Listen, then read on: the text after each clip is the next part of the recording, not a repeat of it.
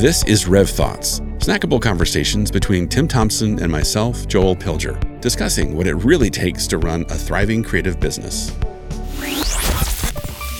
Okay, Joel, we're obviously asking a lot of big questions right now about the economy.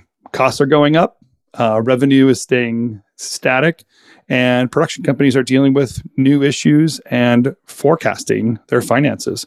Maybe it's important for us, you and I, to discuss a couple of quick points of how to deal with an economic downturn.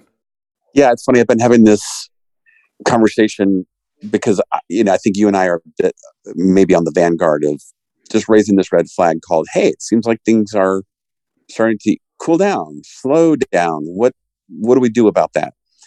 And some owners were asking me, "Well, maybe they what they were doing was really responding." And they were saying, "Well, if things start to slow down, I'll just make a bunch more sales calls and bring in more sales. Yeah. Now, right. That first thing we think that, of is if I'm not going to have money, more money helps. I'm going to make, make more sales calls. Yeah, and and it's not the worst thought in the world, but my caution to people was um, based on something that um, an owner said to me. One of my clients quipped the other day. He said, "You know, the time to start going and looking for a job is not when the rent is due." And the point that he was making, which I thought was really great, was this is something you pointed out in one of our briefings was you said, you know, I'm so glad you, here you're speaking to an owner, you said, I'm so glad you've done the hard work of your positioning and your marketing because they're ready to sell, right? They have that great positioning, they're really unique voice, they stand out, they're really interesting, they create curiosity, but also they are regularly speaking their expertise into the universe to a bunch of qualified buyers. So guess what? When the time comes for them to like start making sales, they're ready, right? The That's raw right. material, the raw material is there. It's like the fertilizer so, and the seed. You spread it out, it's prepared to grow, and then the rain falls, and then the opportunity sure. shows up. Yeah, like if you're hungry, you don't walk out into a field and start throwing seed. Like it's too late. you're you're not going to eat that night. Now, the other side of this coin, right now, this is your sweet spot because I would say in a downturn, there's always this thing called, well, if the jobs slow down and the money slow down and the budgets slow down, payments slow down, I'll just cut my costs. And I would say, well, that's easier said than done, right? Because it's not something you just simply overnight say, I'm going to cut my costs. I can make a big impact on the culture of your company, right? If you have to let people go, you can't just cut people's salaries. That's generally frowned upon. so you tell me if the other side of this coin is managing production, what does that look like? Yeah, you're exactly right. And when you're looking at cost to cut, I like to look at the high expense items and high flexible items. So it's usually it comes down to production expenses or cost of goods sold or where you're going to find that high percentage. And the reason it's flexible is on a project by project basis or on more specifically a need by need basis, you're bringing on that talent and working with it.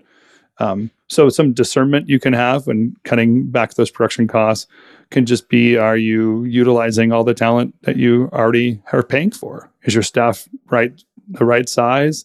Do you have the right talent on staff, or are you supplementing your staff with freelancers way too often? and don't be afraid of that question because if they if you find out the answer and it needs to be fixed it's better to fix it now than than later. Um, but also to have a system in place that can proactively look at future costs.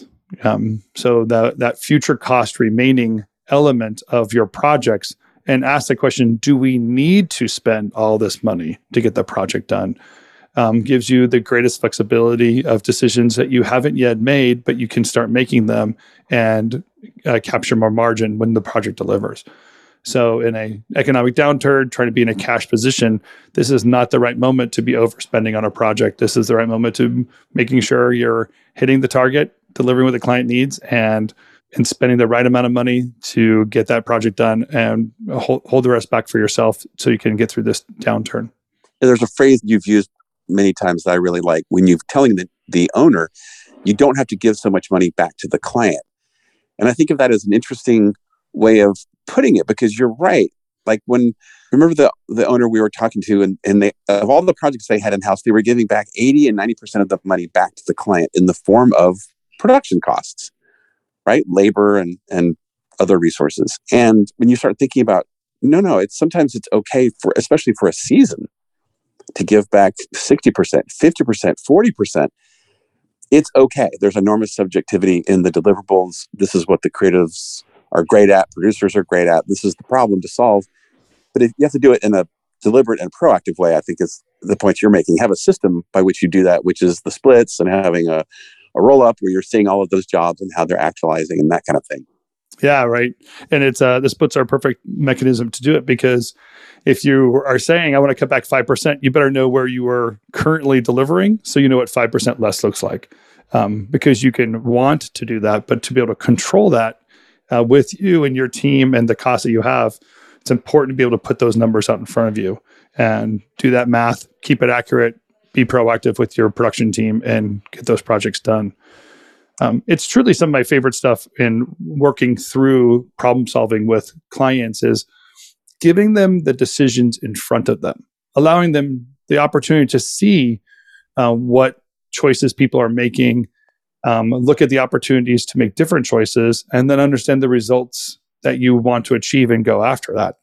Um, and what you're saying, really, with the sales and marketing part of that is you know start speaking into your future. Lay that seed down so you have something to eat into the future. It's uh that future projecting is a big necessity to keep yourself strong and confident in choosing the right clients and the right projects. But also when those projects come in it's that's that's your opportunity as well to make sure your business is viable keeping um, the machine going keeping true to the promises you're making to your clients and to your staff, to yourself, um, and then making those hard decisions and following through with them on a project by project, day by day basis. So the factors method is a great opportunity to do that as well. Two sides of the same coin, right, Joel? That's right.